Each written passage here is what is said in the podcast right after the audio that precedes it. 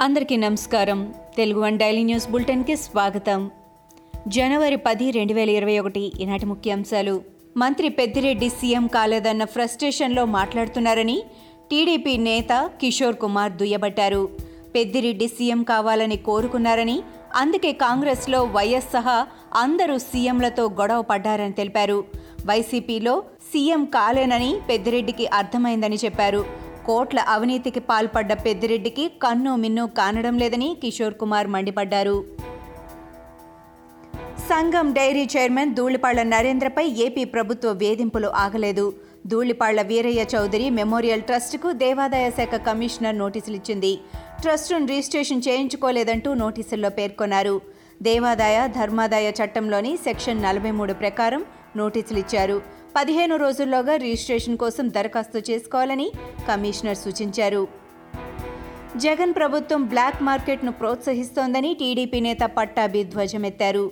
ప్రజలు పండుగ సామాన్లు కొనాలంటేనే భయపడుతున్నారని తెలిపారు.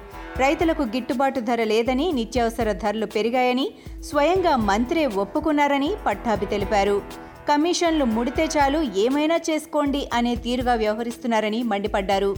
తమిళనాడులో మాజీ సీఎం జయలలిత ఏర్పాటు చేసిన అమ్మ క్యాంటీన్లను స్టాలిన్ కొనసాగిస్తున్నారని తెలిపారు. తెలంగాణ సీఎం కేసీఆర్ ముచ్చింతల్లోని చినజియార్ స్వామి ఆశ్రమానికి విచ్చేశారు. యాదాద్రి ఆలయ పునఃప్రారంభ ఏర్పాట్లపై చర్చించారు. మహా సుదర్శన యాగం మహాకుంభ సంప్రోక్షణ తదితర క్రతువులు ఆహ్వానాలు ఏర్పాట్లపై సీఎం కేసీఆర్ చినజియార్ స్వామి సలహాలు అభిప్రాయాలు తీసుకున్నారు. ఆశ్రమ సందర్శన సందర్భంగా సీఎం కేసీఆర్ ఇక్కడి యాగశాలను కూడా పరిశీలించారు. తాము అధికారంలోకి వచ్చిన ఏడాదిలోనే లక్ష ఉద్యోగాలు ఇచ్చామన్నారు అస్సాం సీఎం హిమంత బిశ్వశర్మ. కానీ కేసీఆర్ ఇచ్చిన హామీని నెరవేర్చుకోలేదని అన్నారు.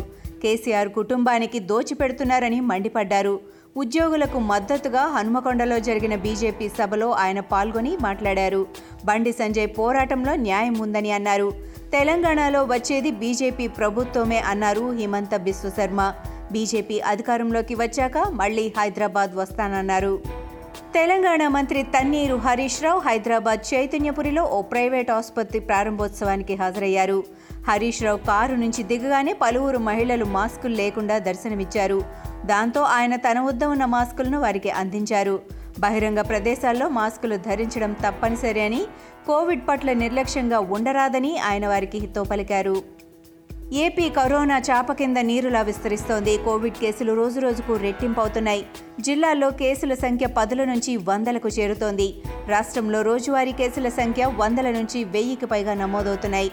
అయినా ఆరోగ్య శాఖ నిర్లక్ష్యాన్ని వేడటం లేదనే విమర్శలు వస్తున్నాయి.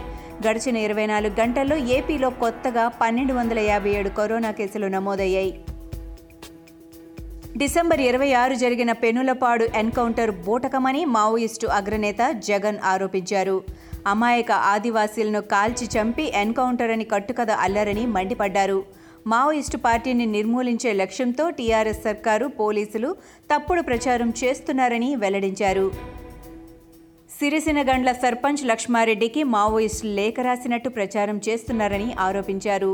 అతడు తప్పుడు లేక అడ్డుపెట్టుకొని పోలీసుల రక్షణ కోరాడని మావోయిస్టు నేత జగన్ వివరించారు. ములుగు జిల్లా వెంకటాపురం మండలం రామాంజపురంలో ఓ కీచక హెడ్ మాస్టర్ వ్యవహారం వెలుగులోకి వచ్చింది. ఇటీవలే పాఠశాల ఉద్యోగి పెళ్ళి చేసుకున్నాడు. ఆశస్సుల కోసం హెడ్ మాస్టర్ వద్దకు వెళితే ఆ కామాంధుడు ఆ ఉద్యోగి భార్యపై అత్యాచారానికి ప్రయత్నించాడు. ఈ నవవధువు తప్పించుకొని భర్తతో కలిసి పోలీసులకు ఫిర్యాదు చేసింది. కాగా ఈ ఘటనపై విద్యార్థి మహిళా సంఘాలు భగ్గుమన్నాయి. కరోనా వైరస్ కొత్త రూపాంతరం డెల్టా క్రాన్ను మధ్య ప్రాచుర్యంలోని సైప్రస్ దేశంలో గుర్తించారు. దీనికి డెల్టా వేరియంట్ వంటి జన్యు నేపథ్యం ఉంది. దీనిలో ఒమైక్రాన్ రూపాంతరంలోని కొన్ని మ్యూటేషన్స్ కూడా ఉన్నాయి.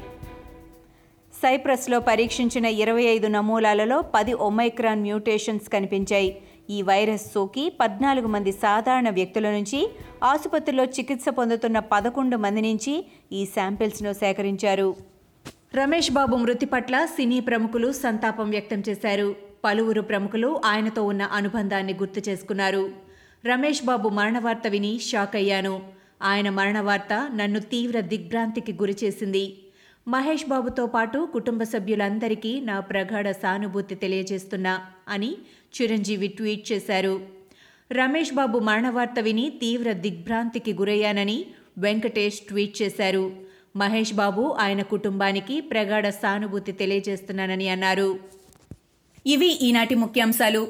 మరికొన్ని ముఖ్యాంశాలతో మళ్ళీ రేపు కలుద్దాం. ఈ షోని క్రమం తప్పకుండా వినాలనుకుంటే మీరు ఈ షో వింటున్న ప్లాట్ఫామ్లో కానీ లేదా Google podcast Apple podcast Gaana మరియు ఏ ఇతర పాడ్కాస్ట్ యాప్లోనైనా సెర్చ్ చేసి సబ్స్క్రైబ్ అవ్వండి. కొత్త ఎపిసోడ్ వచ్చినప్పుడు మీకు అప్డేట్ వస్తుంది. అంతవరకు సెలవు. నమస్కారం.